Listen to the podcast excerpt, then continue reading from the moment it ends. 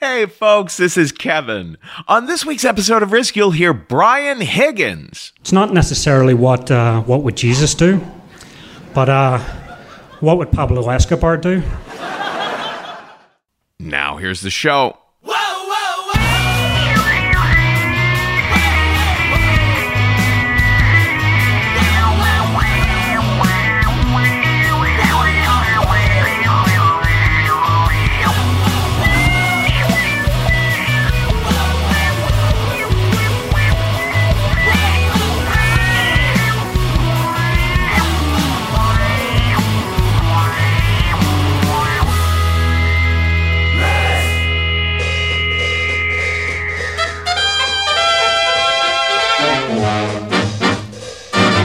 Hello, kids. This is Risk, the show where people tell true stories they never thought they'd dare to share. I'm Kevin Allison. This is Count Basie behind me now, and we are calling this week's episode Live from Salt Lake 2. Uh, we've been to Salt Lake a few times, but this is the second time we're, you know, featuring a whole episode of Salt Lake stories. Actually, this last trip we made to Salt Lake, there was a fourth story that was also completely awesome and will be on the show soon, but we like to keep it to three stories for an episode. Now, in a little bit, we're going to hear an extraordinary story by Chris Green. It will be his first time ever sharing a story live on stage or on the podcast here. But before that, the return of someone who was did our Salt Lake City the last time we were there as well. And that is Brian Higgins. You can find him on Instagram at Reel Change. That's R E E L Change. Here is Brian Higgins now with a story we call Smuggle Trouble.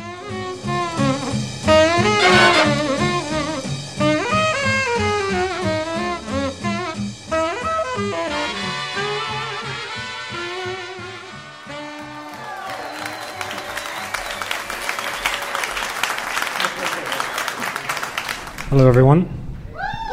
Yeah, yeah. Um, so picture this: the wind is howling, the waves are just splashing off the Antrim coast, and the rain is starting just to trickle. It's just a normal night in Northern Ireland, and I'm standing on the edge of a bunker at the Royal Portrush Golf Club. See, me and my mates have decided to make the trip to the seaside town to go to an illegal rave. You know, one of our favourite bands, Scooter, who's uh, are playing, and they're like the old like Euro happy hardcore type bands. You know, the ones that just go like, and then some repetitive piano beats, and then some German guy saying, "Yeah, yeah, let's bring it up." well, me and my mates, as I say, had taken the trek to go there. And uh, I was all kitted out. You know, I had my, my yellow luminous waistcoat, I had my whistle, I had my glow sticks, and I, of course, I had plenty of ecstasy. And this was the first time that we'd gone to an illegal rave, so we were quite worried. So our plan was to take all our ecstasy, put it inside condoms, and then shove them up where the sun don't shine. Um, so as I say, I was on the side of the bunker, and this is where I like to think it gets very British. So I get down into the bunker. I take out my little um, my little pre-prepared package, like a china teacup, with my pinky out. I pulled down my trousers and my boxer shorts, and I hunkered down. And with some little slippery perseverance, I managed to make a nice little snug fit. And I was happy, ready to go. But then, unfortunately, the terrible words came to my ears. One of my best friends said, I'm having trouble. Will you carry mine too? and it just brought back all the other terrible times that he'd asked similar questions. You know, one, can I copy your homework? Two, can I eat your lunch?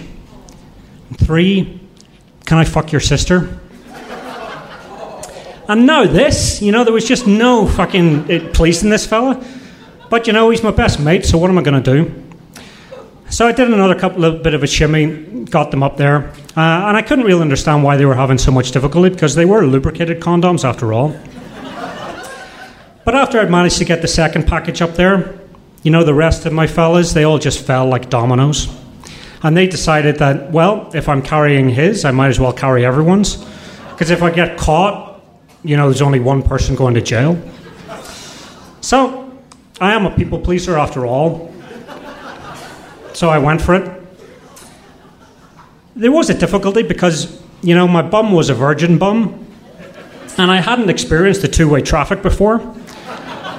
But with a couple of uh, extended digital prodding, I was good to go. And I moved on across. We walked across the golf course over to the, the club, and we could hear, you know, the music was already starting to pound, the old. So it was pretty cool. And I could see from the crowd that some people had already pre gamed their pills and were already coming up.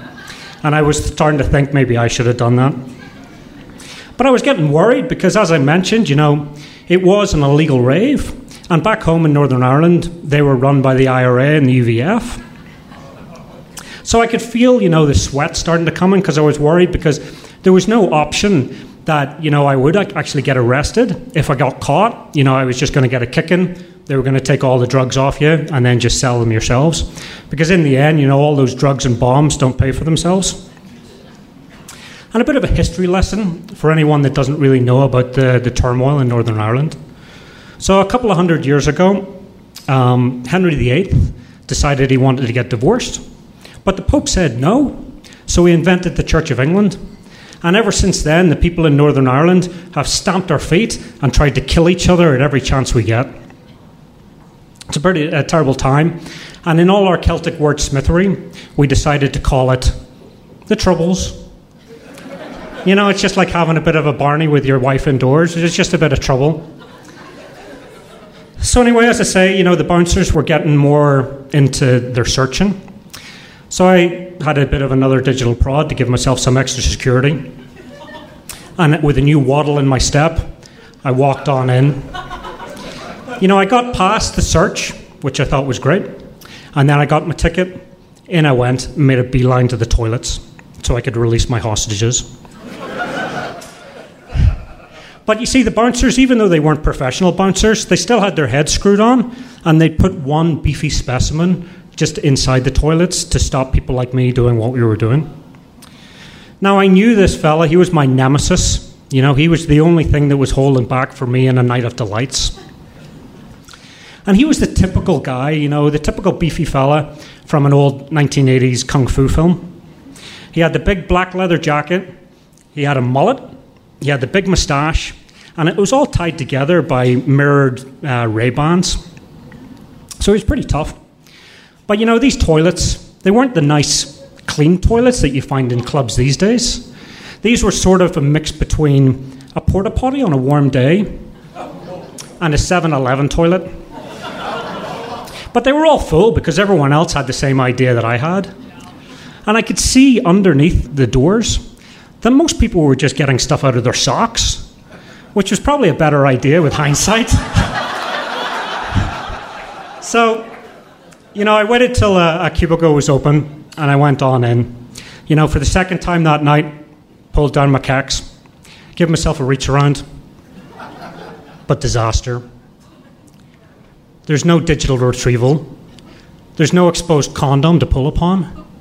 You know, in my extra worry for the bouncers and my ex- extra extended digits, I'd push the condoms up far too far. You know, and I've seen enough films in my day that I was pretty sure that all the condoms were breaking right now and I was dying of an overdose. but then I realized, you know, I made the decision I'm going to have to shit them out. So I turn around and I look at the toilet seat. And then I daintily pull two bits of toilet paper and place them on the toilet seat. Because don't lie, we all do it. And I sit down, you know, and I shimmy, and I squeeze.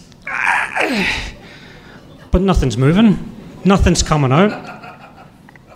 And I would say I was shitting myself, but I wasn't really.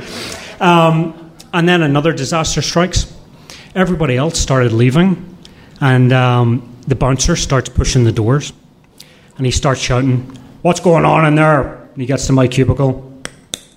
And he bangs on the door. What's going on in there? I know what you're doing, laddie. And I'm terrified, and the sweats are starting to come down. I don't know what to do. He said, I know what you're doing. Don't you worry, I'll be waiting outside. And then the sound of his footsteps just retreat to the back of the room. Fuck.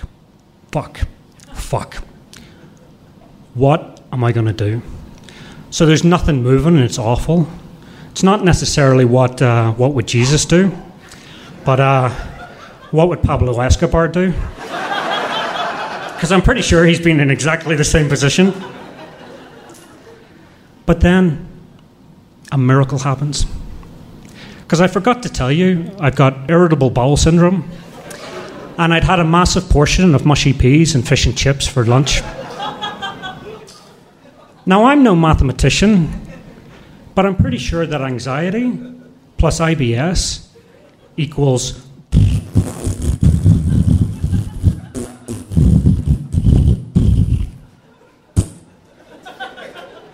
I'm one for luck.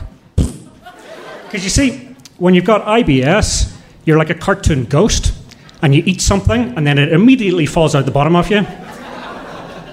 But as I say, a blessing in disguise because anxiety triggers IBS, IBS triggers uh, mushy peas and fish and chips, diarrhea into the bowl, condoms and all. But again, no time for thinking because this b- bouncer's sitting outside and I don't know what to do. So, again, no time for thinking. Hand straight in the shit juice. And I start squeezing around for trying to find the lumps in between the mushy peas. And then I finally find I can feel four of them, you know, and I pull. And I don't think there's too many addicts in the room tonight, so this bit, next bit, might be a bit of a shock. But as I'm holding them and I can feel the lumps in my palm, I know there's no way that I'm going to be able to get out past the bouncer because he's going to ask me to open my hand, you know? So again, no time for thinking. Open my fist.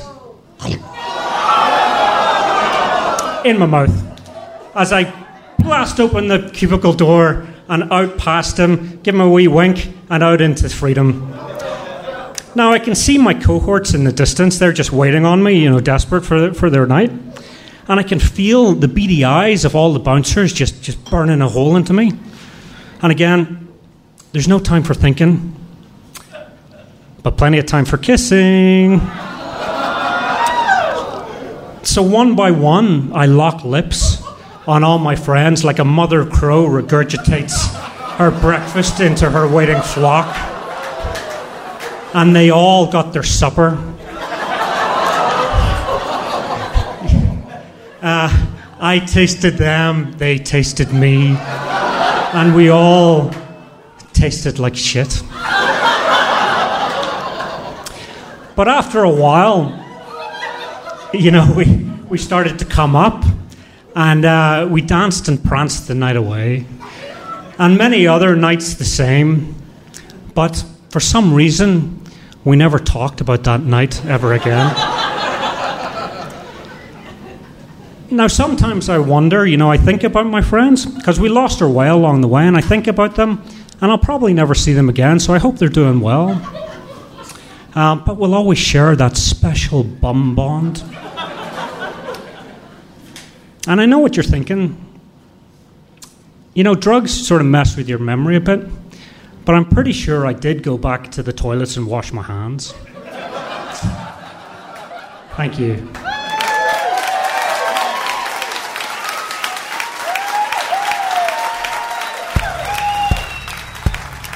There's a cry across the heartland, a yearning for the days gone by. And in little old Corydon, Indiana, they're happy and they'll tell you why. They got butt drugs, they love butt drugs, ba-ba-ba butt drugs, ba-ba-ba butt drugs. I love butt drugs. I recommend butt drugs for everybody. I can always count on butt drugs. When I think drugs, I think butt drugs. For all my health needs, I turn to butt drugs. They got butt drugs, they love butt drugs, ba-ba-ba butt drugs, ba-ba-ba butt drugs. I love butt drugs.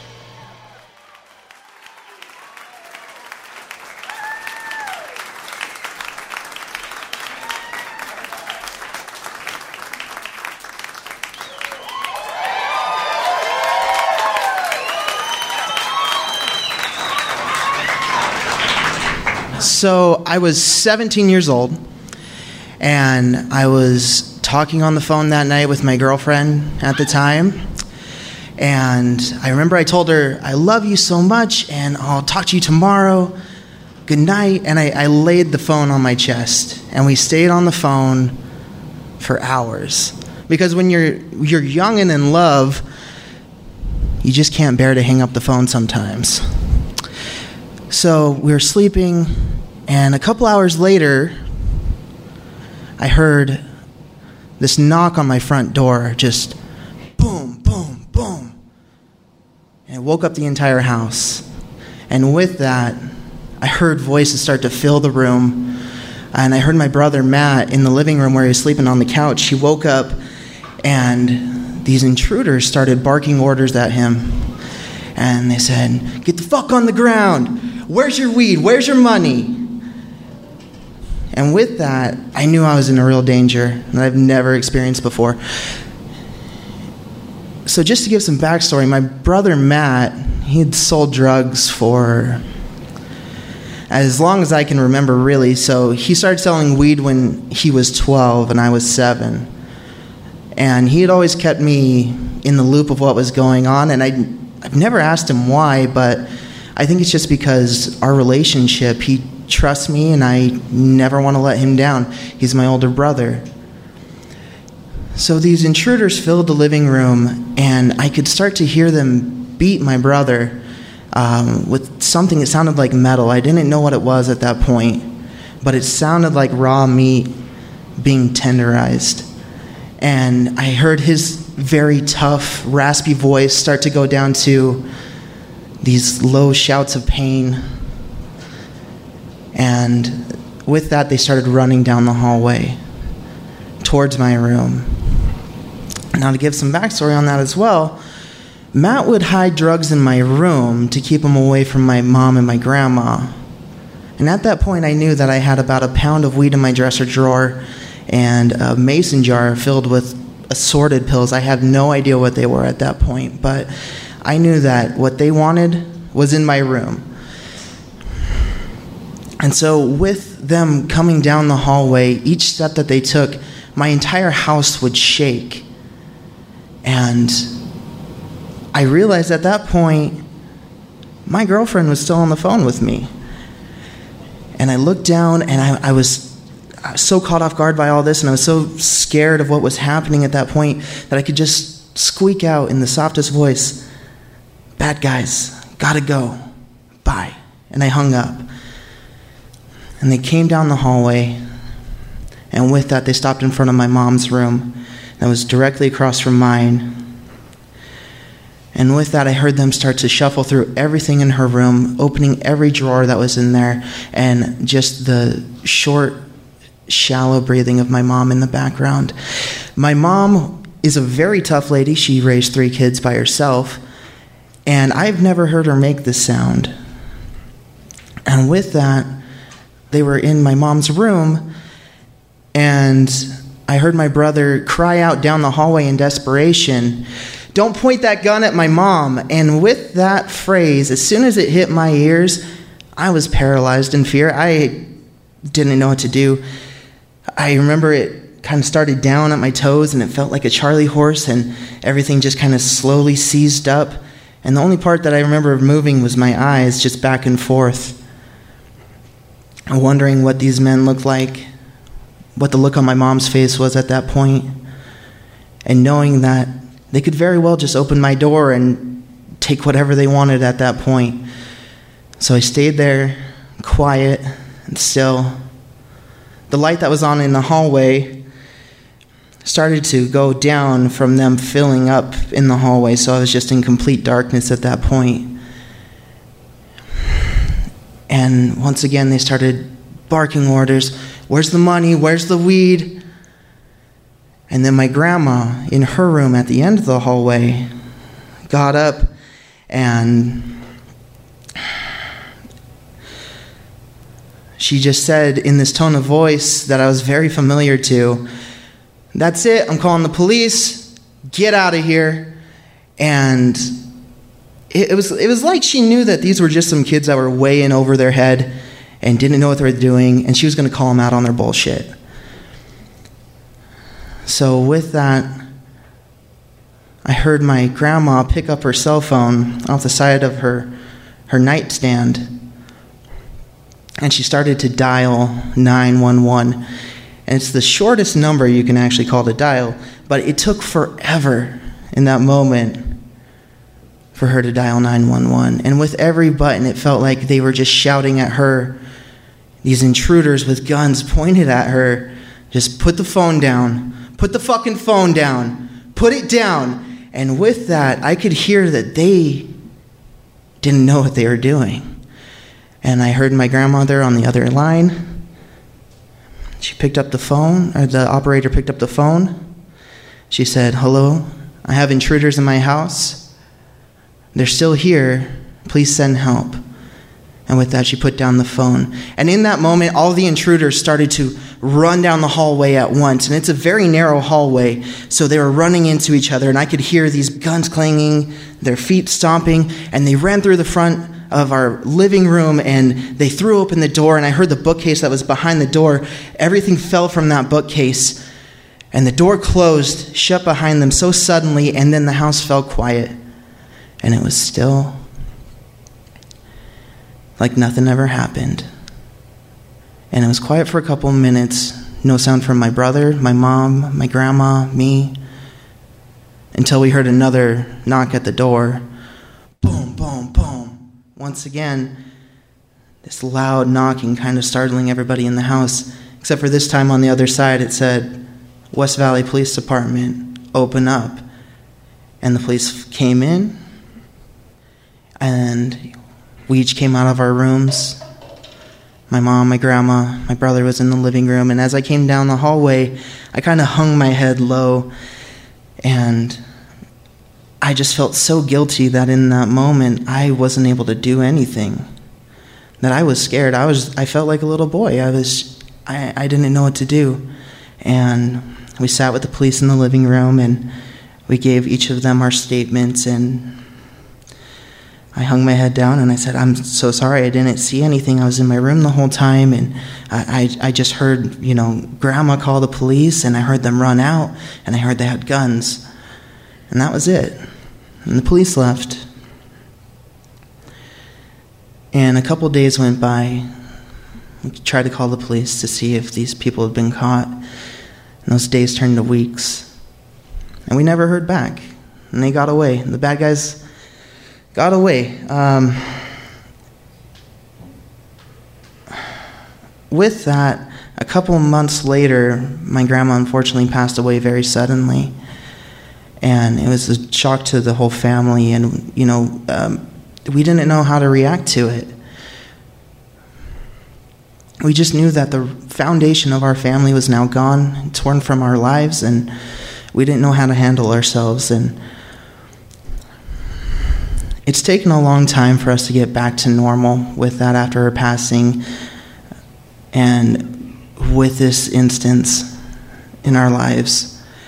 And I would always thought to myself, what was she thinking in that moment? What was why would you with a gun pointed to your face? How could you pick up your cell phone and call 911 right there? And I think I've come to the conclusion on it I think that she didn't have any other option.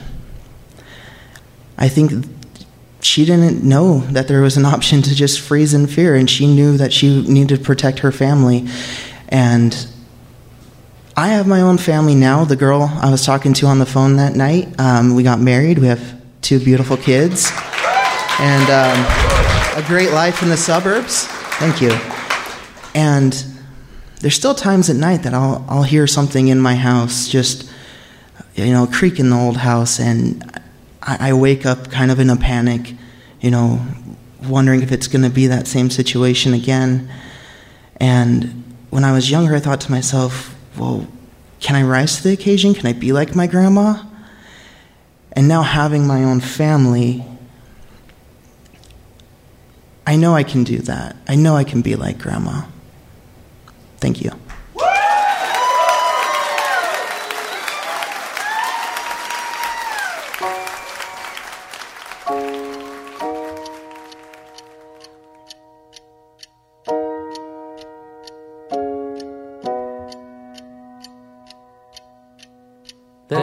There's a rhythm and rush these days where the lines don't move and the colors don't fade.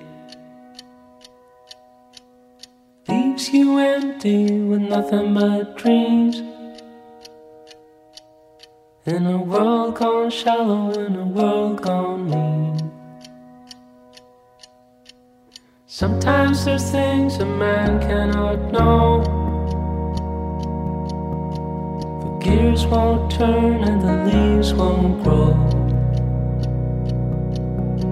There's no place to run and no gasoline. Engine won't turn and the train won't leave. Engines won't turn and the train won't leave. I will stay with you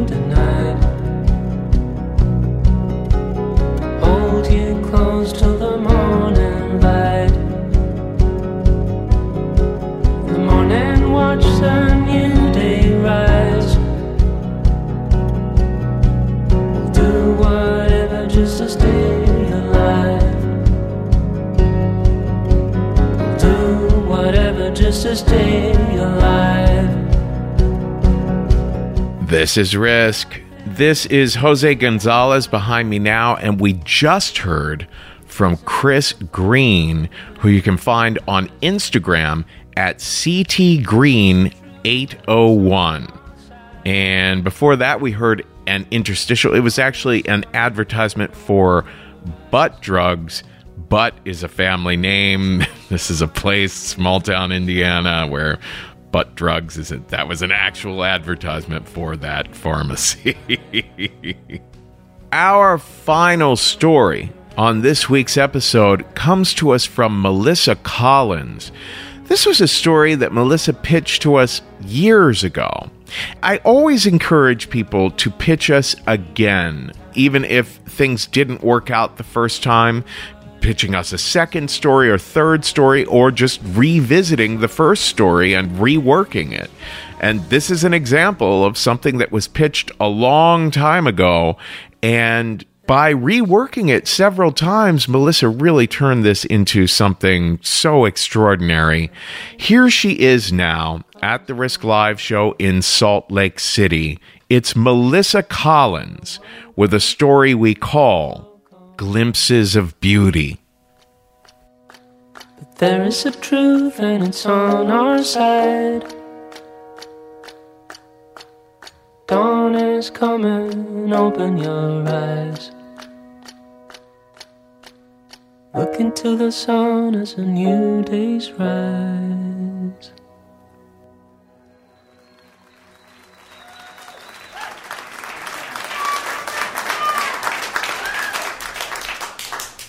Sandy and I are walking around downtown because it's what we do nearly every weekend. We dress up in fancy clothes. I wear a dress and tall shoes. He puts on a tie, and we walk to the symphony concert. So we're walking down Third South, and Sandy grabs my hand. Or maybe I grab his. I'm not sure. But suddenly we're walking down the street and we're holding hands, and it's the first time we've ever done this. We keep walking towards State Street. We stop to wait for the light. And Sandy looks at me and he says, You do realize this is the most intimate thing we've ever done together, right? He was talking about us holding hands. See, we'd been hanging out for a few months at this point. We would make plans to go to a concert or to an art show, but more often than not, we would just end up walking around in the rain or the snow for hours, just talking. Sandy's a painter and I'm a musician, and we would talk about art and music and just trying to find and create beauty in a world that can feel so, so dark sometimes. We shared our fucked up stories of growing up in conservative places me, queer in South Dakota, him, trans in Utah. And we talk about how we were just trying to figure out how to live our lives in a way that just felt okay. And we were finding that we had a lot in common.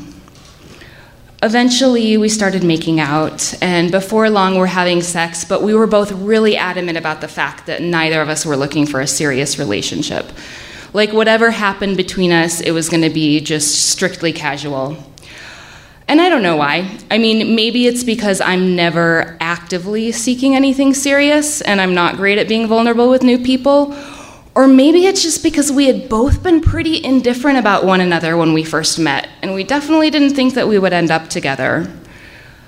But in this moment, walking down the street, it's suddenly clear that maybe things aren't going to be as casual as we thought. Like, in spite of all the walking and the talking and the kissing and the fucking, there's this intimacy with holding hands that just feels completely different. And Sandy asked me, So, does this mean you're my girlfriend now, or are we both still too independent for that? And in this moment, it's just clear that these things that we found, like this connection, this compatibility, this attraction, that these things are all really rare and worth acknowledging. Not long after this night, Sandy received a diagnosis of stage four cancer. And I imagine that a cancer diagnosis is always shocking, and this was no exception. I mean, Sandy was young, he was healthy, he ate raw vegan and drank green juice every day. But what was especially shocking was just how far advanced it was. The doctors told him that with traditional treatments of chemo and radiation, he could probably expect to live for six more months. Without these treatments, of course, they gave him much less time, and the cancer was so far advanced that surgery really wasn't an option anymore. Sandy decided not to do chemo or radiation, but he definitely didn't see this diagnosis as a death sentence, and he continued to live his life.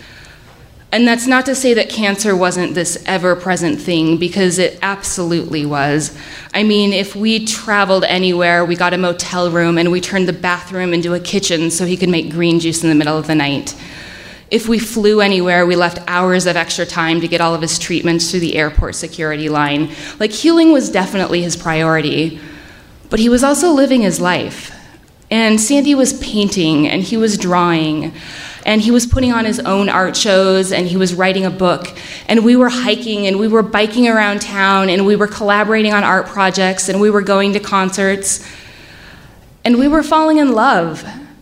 And before long we were planning this life that we wanted to live together and we were talking about the places that we wanted to go, the things we wanted to do. We started daydreaming about the house that we wanted to have together, and we talk about where we would put his art studio and where I would have my workshop, and we talk about the garden that we'd have and the food that we'd grow. And we just really thought that we could have it all. Sandy moved well past that six month prognosis. It's nearly two years later, a Thursday morning, and I get a text message from Sandy. It says, I'm going to need you to bring me an authentic Mexican feast tonight. Also, an apple. And I read the text, and I just feel this heaviness in my chest because I know exactly what those words mean. But it still doesn't make any sense to me at all. I mean, I know that Sandy has cancer, and I know it's serious. We had spent so many nights up all night with him sick and us talking about what it would look like if he were to actually die. But we had spent even more nights up all night talking and having sex and making breakfast in the morning and talking about our plans for the future. So I'm reading this text and it's so confusing to me because it means that he might actually die. Things had really changed about two weeks before. He had been staying at my apartment. He left for a couple of days because he had doctor's appointments and was going to visit his mom. And the plan was for him to return on Valentine's Day. And Valentine's Day wasn't really significant for either of us, but it's relevant here because he never returned to my apartment. In those couple of days, his health took just a really sudden and dramatic decline. So when Valentine's Day rolled around, he was sick over at his mom's, so that's where I went. I visited him over at his mom's, and that was the day that it felt like death was suddenly on the table. I mean, death is always on the table, but this was the day that fighting cancer suddenly felt a lot more like getting affairs in order. He wrote his will, instructions for what to do with his belongings after he died, how to sell his art. And in the few days that followed, this decline continued. It quickly got to the point where he couldn't really get out of bed, so he was placed on hospice over at his mom's house. So that Thursday, when I got the text message from him, that's where I went. I got the Mexican food, and I found the best apple that I could possibly find. See, even before his diagnosis, we had both had pretty clean diets. And after his diagnosis, Sandy was incredibly strict about what he would and would not eat. So this Mexican food was definitely off the table, and even the apple was out because it had too much sugar. So I took the food over, but we barely touched it. And the cancer had spread so far that there was no longer any way for me to hold Sandy or to embrace him. So I just laid in front of him on his tiny, tiny hospital bed, and he wrapped his arms around me, and we both just cried. And my body shook in that way that your body shakes when you're just trying to resist the waves of emotion that are coming over it.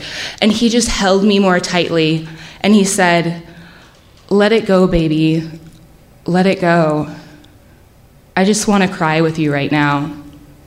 I want to cry with you because life life isn't fucking fair. So I let it go and I fucking cried and he was right. Life isn't fair. That night we just told stories. We talked about the afterlife and we wondered what it would be like. And he wondered if he would finally end up in the body that he belongs in. He talked about the regret of dying before he could complete his physical transition, and we talked about our story together this unexpected love story. Throughout the night, Sandy kept taking an orange pill bottle off of the metal bedside table. These were the pills that he planned to take that night to end his own life. He'd hold the pills in his hand and he'd wonder what time he should take them. Should he take them at 9 o'clock? 10 o'clock? Should he wait until midnight? Like, how long would it take for the overdose to kill him? Eventually, we're both drifting in and out of sleep, and every time I open my eyes, I look over at him to see if he's still breathing, and I look to see if the pills are still in the bottle. In the morning, he's alive next to me, and the pills are still there. He said that he couldn't take them when I was there, that it was just too hard, but I knew his plan was still to take them. So the next night, I stayed at my apartment. I woke up early in the morning and I just paced around and I just waited because I knew that I would either get a text from him and I would know that he was alive, or I would get a phone call from his mom and I would know that he had taken the pills. Eventually, I heard from him. He was alive. Next night, same thing. I visited Sandy during the day, and at night, I stayed at my apartment. I woke up around three in the morning just feeling panicky and anxious, and I just paced around and I just waited. And eventually, I got a phone call from his mom. She said, Something's going on with Sandy. And I just froze because I knew exactly what was going on. And I said, What do I do? Where should I be? Where should I go? What do you need? What am I supposed to be doing right now? She told me to drive over she said that I was the person he wanted there. When I got there, she told me that he had opened his eyes just for a moment, and she told him that I was on my way. So I went upstairs, and I'm laying in the twin bed that's set up next to his hospital bed, and I'm just watching him breathe. And for the first time, I noticed just how much his body has changed, like how small he's become and I'm just watching him breathe, and he's breathing these shallow, shallow breaths, followed by these sudden gasps for air. And every time his breathing stops, my own breathing stops, and I just wait, wondering if that next inhale will come. I'm looking around his room, and I see that he's set up an altar. On it, I see a letter that's addressed to me. I see significant items from his life I see the USB drive that I know contains his suicide note. I see the core of the apple that I know he was going to eat when he took the pills. And I see the empty pill bottle. And I just watch him breathe for hours. But eventually, he opens his eyes. And he's so groggy and so confused. And he looks at me and he says, I love you. I don't want to die. I want to live. He said that he thought it had to mean something, the fact that he woke up. Like it was the universe telling him that it wasn't his time to die. Like it was the universe telling him to keep fighting. He said that he wanted to stay awake because he thought if he fell back asleep, he would just drift off and die. I mean, that had been the plan. So we stayed awake all day. We drank green tea for the caffeine. We told silly jokes and stories, and we played easy card games like Go Fish, like just anything to stay awake. And I don't know how he did it. He had taken enough drugs to kill a healthy adult, and even in his small, sick state, he somehow woke up. In the evening, I had to leave to go home and feed my cat. He asked me to bring my cello when I returned, and I did. And I set up a chair next to his hospital bed and I played Bach and Vivaldi and Brahms for him while we both just cried. We stayed up all that night as well. Same thing green tea, silly stories, go fish. And we stayed up the next day also. And Sandy started fighting again. He went back to the treatments that he thought held the most promise. And we went back to planning our life together because it's all we knew. And I confessed to him that I'd always held on to this, like this kind of juvenile logic, like this idea that he couldn't possibly die because we had so many unfinished plans. And I said, You can't die because we're going to Europe when you get well. You can't die because we're getting married. You can't die because we have all of these unfinished art projects. You can't die because we just purchased the extra large box of condoms, but we've only used two of them. and I don't know if we were laughing or crying at this point, but he said he had been having all the same thoughts, and he had definitely been thinking about that large box of condoms. but it wasn't enough. It's six weeks later, another Thursday, and I'm starting what has become my morning routine. I wake up early. I go to yoga, I come home, I put a record on, and I'm chopping vegetables to make Sandy's salad and juice for the day. And I find myself thinking about those early conversations that we had. I'm thinking about art and music and just trying to find that beauty in this world that can feel so harsh sometimes. And I'm thinking about how intensely two people love one another when they have constant reminders that it could all end at any moment. So I'm thinking about all of this and I'm listening to music and I'm chopping vegetables and I notice that I just missed a phone call. It's Sandy's mom. I call right back and she says, Sandy just passed away. And like before, I freeze and I say, What do I do? What do you need? Where should I be? What am I supposed to be doing right now? And she told me to drive over I said I'd leave right away, but I couldn't. And I just collapsed on the red couch in my living room and I just cried. And I thought about how it wasn't that long ago that I'd been sitting on that same couch holding Sandy's head in my lap while we both just talked about how lucky we felt to have one another. But eventually, I got my shit together and I get in the car and I silently hope that it won't be the day that my beat up old car dies and leaves me stranded on the side of the road. And I turn on the radio, and they announce that Prince has just died that same day. And they're playing the Sinead O'Connor version of Nothing Compares to You, and I'm just fucking crying. When I started thinking of telling this story tonight, I would just stop every time I got to this point.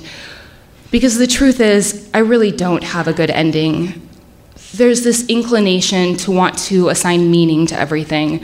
And that's definitely what happened that night that Sandy woke up from that suicide attempt. Like it had to mean something. It had to mean that he was going to live, it had to mean that he was going to beat cancer, and it had to mean that we were going to get that life that we were planning together. But that's not what it meant. And I don't know what it means.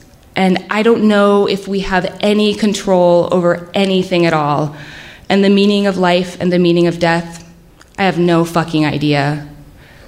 And I think that all I can do right now is just accept that. and maybe try to find those glimpses of beauty that exist in this world. Thank you.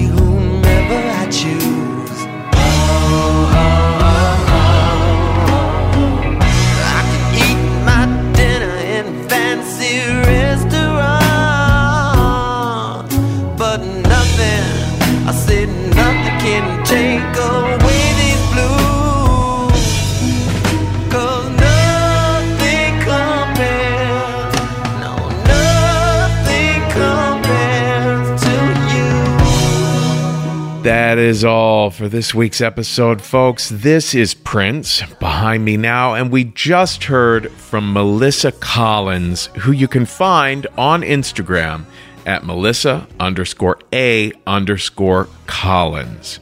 Now, when I finish recording this episode, I am going to record another check in for Patreon. These are very interesting, sort of behind the scenes, what's going on in our lives, sort of just like journal entries that I sometimes put up on Patreon, or I'll interview other people in the staff. And I'm going to choose another bonus story to put up on Patreon. We like to give folks lots and lots of bonus stories there that we haven't run on the free podcast. Don't forget, you can always find new information about where the next Risk live shows are happening at risk-show.com slash tour. Folks, today's the day. Take a risk.